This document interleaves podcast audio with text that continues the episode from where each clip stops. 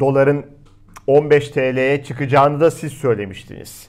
E, haliyle şu tarz eleştiriler de geliyor veya sorular da geliyor. Onu size iletmem gerekiyor. İşte böyle böyle dediniz ama dövizde altında sert düşüş var. Bu nereye gidiyor diye, ne oluyor diye merak ediyor seyircilerimiz. Çok doğru. E, hafızasız bir toplumda, mantık ve felsefe okumayan bir toplumda doğal olarak ekonomi de konuşunca e, anlaşılmaz. ee, insanlar e, kafalarını son söylediğin kelimeye gömüyorlar. En az sizin programınızda bunu en az 10 defa tekrar etti. O programda demiştik ki ve yine diyorum ki ekonomistler hayat dışarıda değişiyor. Devingen bir hayat var, dinamik bir hayat var. Bakın sabah kalkınca yarın sabah Erdoğan'ın ne yapacağını bilmiyoruz. E, Amerika'daki Biden yönetimiyle kapışmanın nereye doğru gittiğini henüz bilmiyoruz. Evet. Her gün yeni ipuçları geliyor. Biden'ın son konuşmasına bakarsanız e, Halkbank davasına yeni dosyalarda girdiğini ve Erdoğan'la basın özgürlüğü, demokrasi, insan hakları konusunda anlaşmayacağını ve Erdoğan'a bunun hesabının sorulacağını hissediyorsunuz.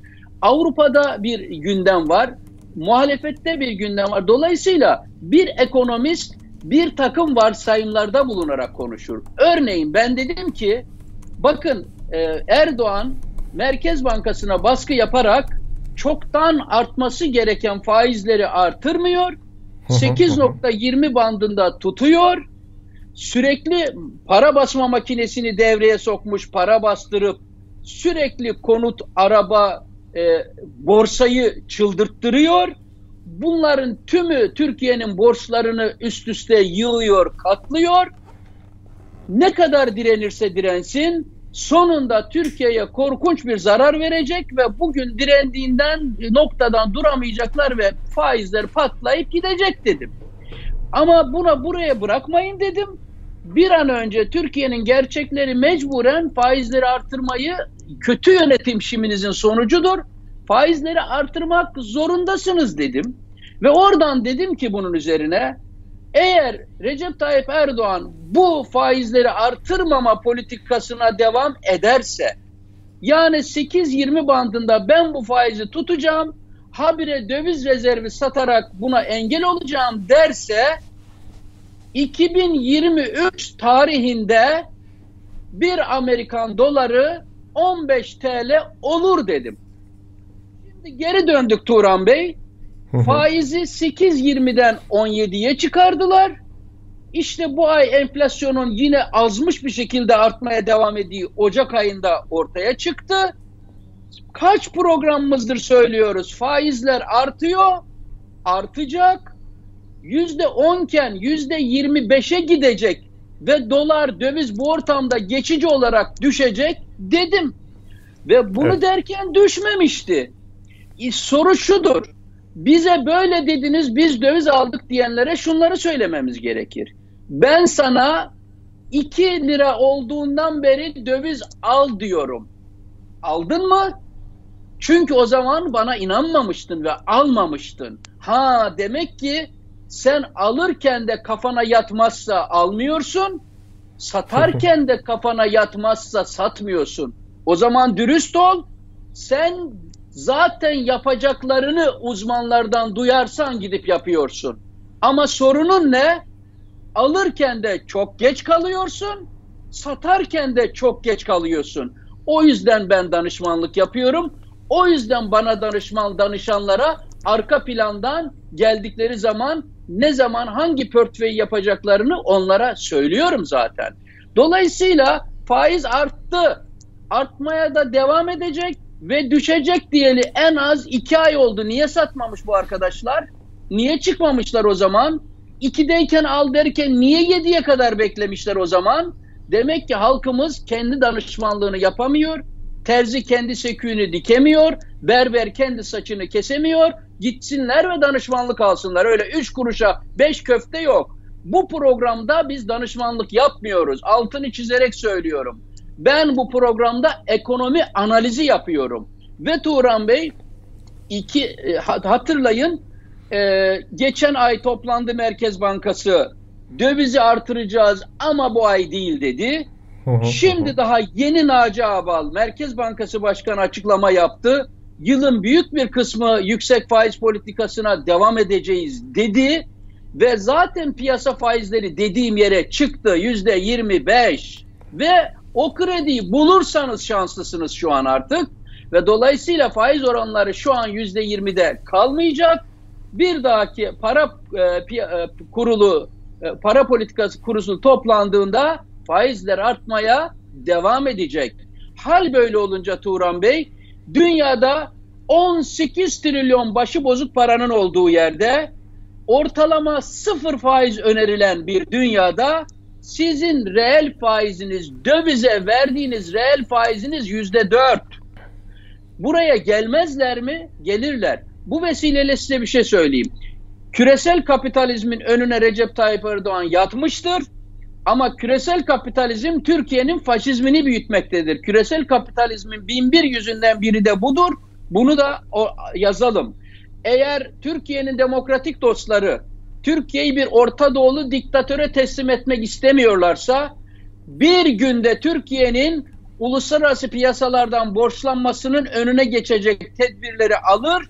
Recep Tayyip Erdoğan faşizmini desteklemekten vazgeçirirler o parayı. Londra piyasalarında, Avrupa piyasalarında, Amerika piyasalarında buradan halkın yanında yer alan bir bilim adamı olarak e, demokrasiyi, insan haklarını Türkiye'de önemseyen Amerikalı Avrupalılara çağrıda bulunuyorum.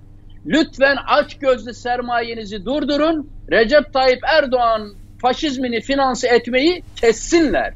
Binbir suratlı davranmayın ve Recep Tayyip Erdoğan sadece sizin değil, sadece bizim halkımızın da başına bela olacak şekilde ülkeyi ateşe atıyor. Bunu da bu vesileyle söyleyeyim. Fakat bir şey daha söyleyeyim Turan Bey, Buyurun. bu sorunuz önemli olduğu için. Herkes diyor ki tamam hocam çok faizler arttı. Başka yerde Hı-hı. alternatifi yok. Biraz düşüyor. Ne kadar devam eder? Bakın evet. sizde de o grafiğim var Turan Bey. E, şimdi paylaşıyoruz onu. Bakın insan bu biraz da kalsın ekranda. Hemen isterseniz uzaklaştırmayalım ben konuşurken.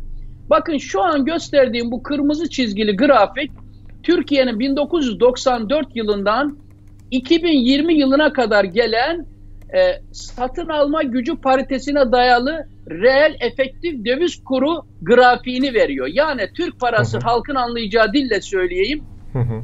Türk parasının değerlenmesiyle Türk parasının değer kaybettiği ortalamayı. Bakın 1990 yılında şu grafikle en sol taraftaki e, yuvarlak 1994 yılı. Bu grafik dibe indiği zaman Türk lirasının değeri çok düşüyor demektir. Şöyle düşünsünler. Eğer Türk parasının normal değeri 100 ise bakın şuradaki aşağı yukarı şu yukarıdaki siyah çizgiye bakalım. Bu çizgiye 100 desek bakın 1994'te Türkiye'nin e, parasının değeri 100'den aşağı yukarı 50'ler seviyesine düşmüş. Bakın daha sonra 2001 yılına gelmişiz. ikinci halkamıza bakın. Bakın Türk lirası çok değerli bir e, aşamadan adeta çakılmış ve yine 70'ler bandına kadar 100 birimden düşmüş. Ve dalgalı dalgalı ama 2010 yılına kadar Türk parası aşırı dalgalı ama genel yönü değerlenme yönündeydi gördüğümüz gibi. Şimdi burada kırmızı okla son 10 yılı gösteren dönem başladı Turan Bey. Bakın gördüğümüz gibi 2010 yılından sonra Türk parası düzenli ve sistematik olarak sürekli aşağı doğru düşmektedir. Yani değer kaybetmektedir. Fakat burada bir şey dikkatimizi çekiyor. Her zaman değer kaybetme yönünde ama zaman zaman değer kazanıyor.